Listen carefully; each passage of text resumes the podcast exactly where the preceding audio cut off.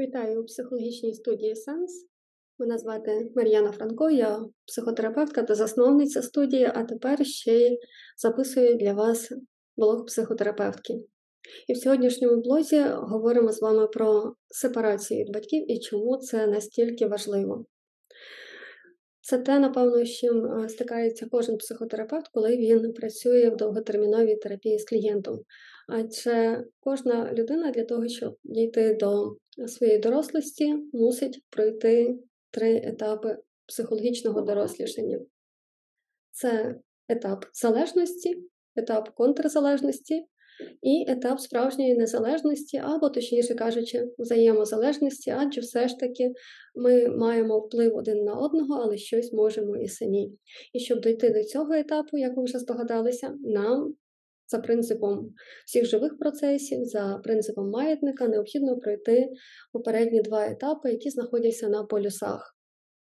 І перший етап це є етап залежності. І, направду кажучи, всі ми так чи інакше були на цьому етапі, а багато хто з нас досі і на ньому залишився, зафіксувався. І насправді в цьому немає нічого поганого, адже людська істота, народжуючись, вона потрапляє в ситуацію, коли вона знаходиться в повній залежності від значимих інших, які нею опікуються, без цього ми буквально в розумінні не виживаємо. І якраз коли е, ми говоримо про залежність, то швидше ми можемо говорити про те, чи ця залежність є конструктивною, як, наприклад, ми не можемо жити без дихання, без повітря, без їжі, без е, води. І без опіки значимих близьких, коли ми є зовсім маленькими. Чи ця залежність вже починає бути деструктивною. І тоді ми можемо мати наслідки вже від того, що ця залежність не допомагає. І в якому випадку можуть виникнути труднощі? Труднощі можуть виникнути тоді, коли людина, наприклад, не мала, парадоксально, але якраз не мала доброї залежності, або в психотерапії ми це називаємо безпечної прив'язаності, коли е, в безпечних стосунках ти можеш жити і розвиватися. Коли цієї безпечної прив'язаності, наприклад, було настільки мало, настільки мало було, скажімо, тієї мами, що е, є постійне відчуття браку, браку турботи, браку любові, браку уваги, і тоді людина не може відштовхнутися від е, стосунків з батьками.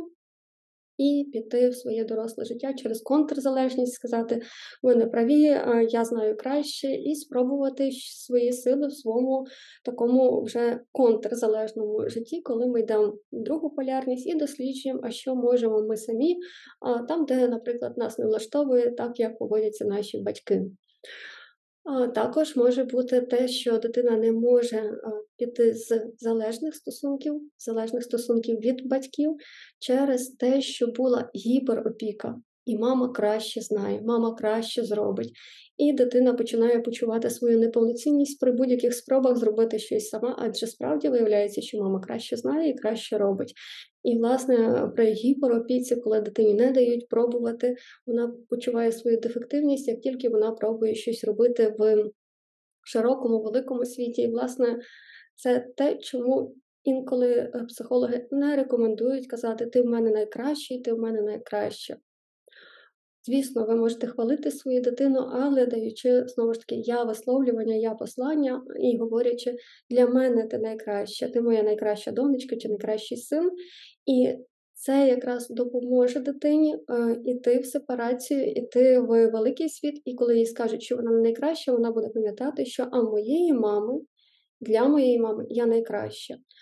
Коли дитина йде з установкою Я найкраща, я завжди маю бути найкраща, то вона таки стикнеться з тим, що життя їй покаже, що ні, далеко не завжди ти є найкращою, і це дійсно може зломити людину.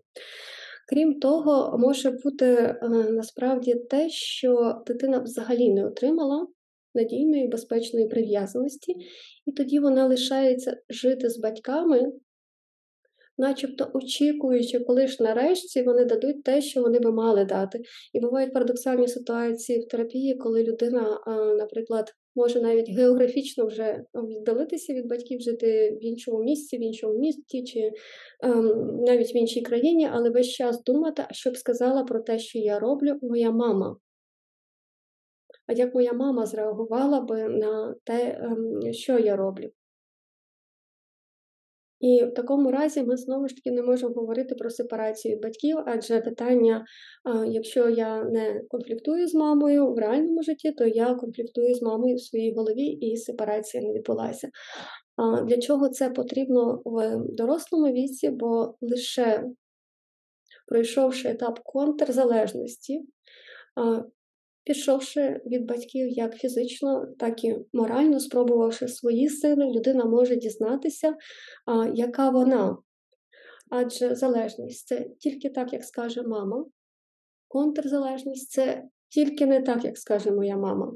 І під мамою я маю на увазі будь-якого значимого дорослого, який є у вашій голові.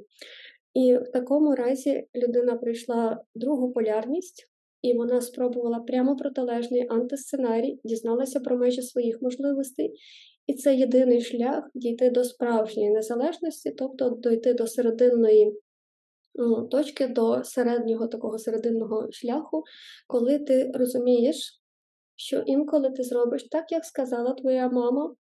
Незважаючи на те, що це сказала твоя мама, як говорила моя вчитель Лариса Дідковська, що Ключове питання сепарації це моя мама мене злить, чи це я злю себе своєю мамою. І якщо в першому випадку, якщо моя мама мене злить, то ви здогадуєтесь, від кого я залежу. А коли це я злю себе своєю мамою, то терапевтичне наше питання буде гаразд, а як я можу е, зробити щось інакше і перестати злити себе своєю мамою? Що я можу зробити? І це якраз є шлях до справжньої незалежності і дорослості людини, бо звісно, що наші батьки завжди роблять краще, що вони можуть, що вони вміють. А наша задача далі вже піти в своє життя і, можливо, інколи доробити те, чого не змогли зробити для нас наші батьки. І як я інколи говорю в терапії, що навіть якщо наші батьки були фінансово недостатньо забезпечені, фінансово бідними, це не означає, що коли ми виростаємо, ми маємо лишатися бідними. Ми можемо навчитися заробляти гроші краще, ніж наші батьки. Інколи так трапляється, що наші батьки не все могли зробити для нас в нашому емоційному житті, в психологічному плані, і ми можемо навчитися давати це собі самі. Адже проблема в тому, що якщо ми залишаємося на етапі залежності, то ми почуваємо себе як маленькі діти. На етапі контрзалежності ми знову ж таки є по суті в залежності, бо ми робимо прямо протилежне до того, що е, говорили наші батьки, так званий антисценарій, і відштовхуємося все одно від рішень наших батьків. А для того, щоб стати по-справжньому незалежними, ми маємо навчитися вибирати, і це коли йдеться вже про незалежність, або, якщо більш коректно висловлюватись, взаємозалежність. Щось нам дали наші батьки, чогось навчилися ми самі, а чогось ми можемо навчитися від інших. Я сподіваюся, що ви визначили себе на континіумі залежності, контрзалежності і незалежності. Ви знаєте тепер ключове питання, чи це я себе злю своєю мамою, чи це моя мама мене злить.